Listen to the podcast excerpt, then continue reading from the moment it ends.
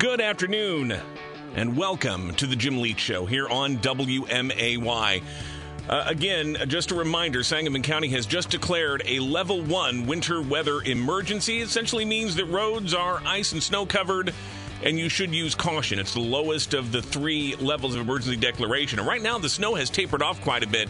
We are expecting another round of snow later on. So, again, roads uh, do have a, a, a lot of snow on them in many areas of the county.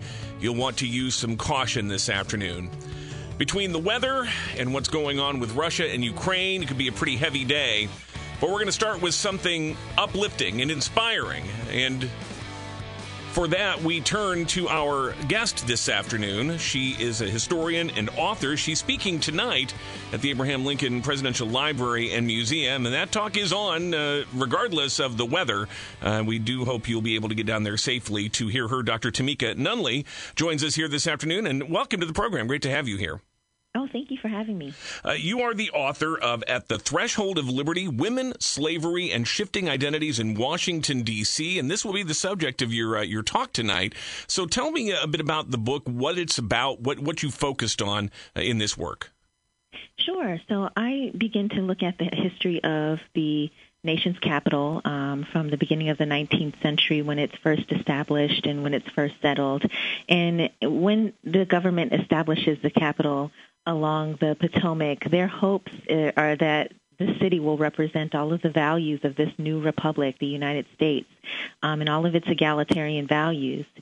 And so the the major contradiction um, to that is that this capital is carved out of two of the oldest slaveholding states in the Union, and that's Maryland and Virginia. And as a result, slavery still persists um, throughout uh, the first half of the 19th century until the American Civil War. And so I became interested in how are black women in particular um, beginning to sort of shape chart, chart, their own course towards freedom and how are um, they a- able to sort of realize the ideals of liberty um, that we see reflected in our nation's values, um, even as the laws don't allow it at the time. And what I find is that they are doing this um, a variety of ways um, by escaping to territories north of the Mason-Dixon line, um, but they're also doing it um, by purchasing their manumission, by negotiating their freedom, by also escaping within the city and getting connected to other networks of free African Americans. And this community becomes really important during the era in which Lincoln is president, um, because during the Civil War, it is this community that helps to um, support the new uh, enslaved refugees who arrived to the nation's capital during the war. It's such a fascinating area of research, but because these uh, are a group of women uh, who were, I'm assuming, largely disenfranchised, largely excluded from, you know, most of the, the sorts of privileges that uh, men of, mm-hmm. of, uh, of, white skin and privilege uh, would have taken for granted there, it, it, had to be difficult to really, I guess, uh, determine what was going on with them. How were you able to, to really learn about and tell their stories? You know, it was doing a lot of digging, and so I looked at a lot of sources that um, are not necessarily uplifting sources, but tell really important stories. And some of those sources you will find in the criminal court records where they're violating black codes or laws that specifically apply to black people. Um, I also find them in the White House, working in the White House. I find them um, uh, working as prostitutes, and I, see, I, I, I find them in schools learning how to read and write.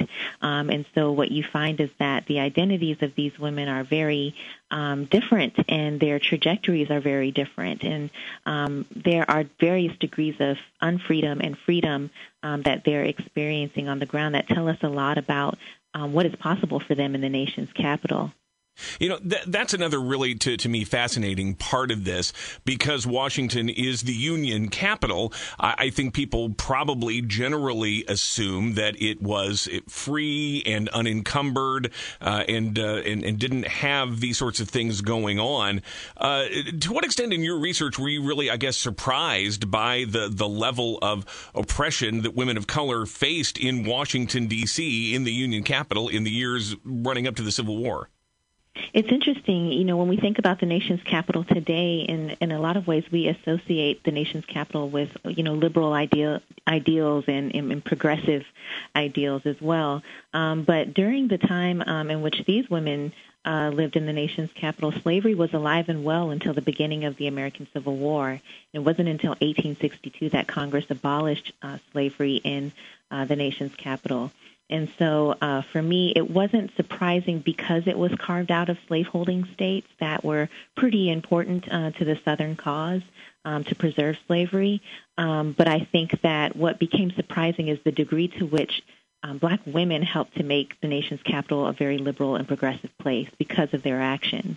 How did free black women function in a society where black women could be lawfully enslaved uh, in Washington, D.C.? Their life was incredibly precarious, right? And so um, they faced the threat of abduction, um, but they also faced a broader socioeconomic threat. And so one of the questions I ask in the book is if you are an enslaved woman and you become free, then what? Do you become upwardly mobile? Do you become economically successful? Do you go attend a university? And of course, those things prove to be um, very rare instances. And so um, that's when um, prostitution and sort of these illicit economies, also criminalized economies, become very important to their economic survival. Um, they have a very narrow set of options that they're facing by the time that they become legally free because of the way society is structured. Talking with Dr. Tamika Nunley. She's speaking tonight at the Abraham Lincoln Presidential Library and Museum about her book, At the Threshold of Liberty Women, Slavery, and Shifting Identities in Washington, D.C. And not to give away too much of your talk tonight, but can you point to specific stories of specific women who uh, were, were singularly uh, effective in overcoming these hurdles and, and challenges and, and building a, a life for themselves? Absolutely. So one of the women that you'll um, see when you visit the museum is Elizabeth Keckley, who is the dressmaker to Mary Todd Lincoln, and she has a very fascinating story in which she's born enslaved in Virginia, and because she's such a talented dressmaker, is able to purchase her freedom. By the time we get to the American Civil War, she's able to do um, a lot of uh, social activism and helping those enslaved people who are coming across Union lines into the nation's capital. And there's another woman named Emmeline Wedge who's fighting for her freedom within the District of Columbia, um, not only fighting for her freedom, but for the freedom of her children and her family. And she does so success, uh, successfully. Um, and so there are lots of stories um, that I'm going to be sharing tonight uh, that kind of help us to understand after the Emancipation Proclamation is passed, how does that actually happen on the ground? Uh, you know, in addition to uh, the the effect of uh, the abolition of slavery in D.C. in 1862, to, to what extent did the arrival of the Lincolns uh, sort of change the tone and the atmosphere and the climate of Washington D.C. when they arrived in the spring of '61? It certainly changed the tone for Southerners and those who identified with the Confederate cause. They saw Lincoln as an incredible threat, and so they saw his arrival as the end of slavery. Uh, whereas Lincoln himself, um, he was seen as actually pretty moderate at the beginning of his political career. And so African Americans, while they understood that that level of moderation, they saw an opportunity to convince him otherwise. And they played a huge role in getting him to lean more progressively towards um, emancipation.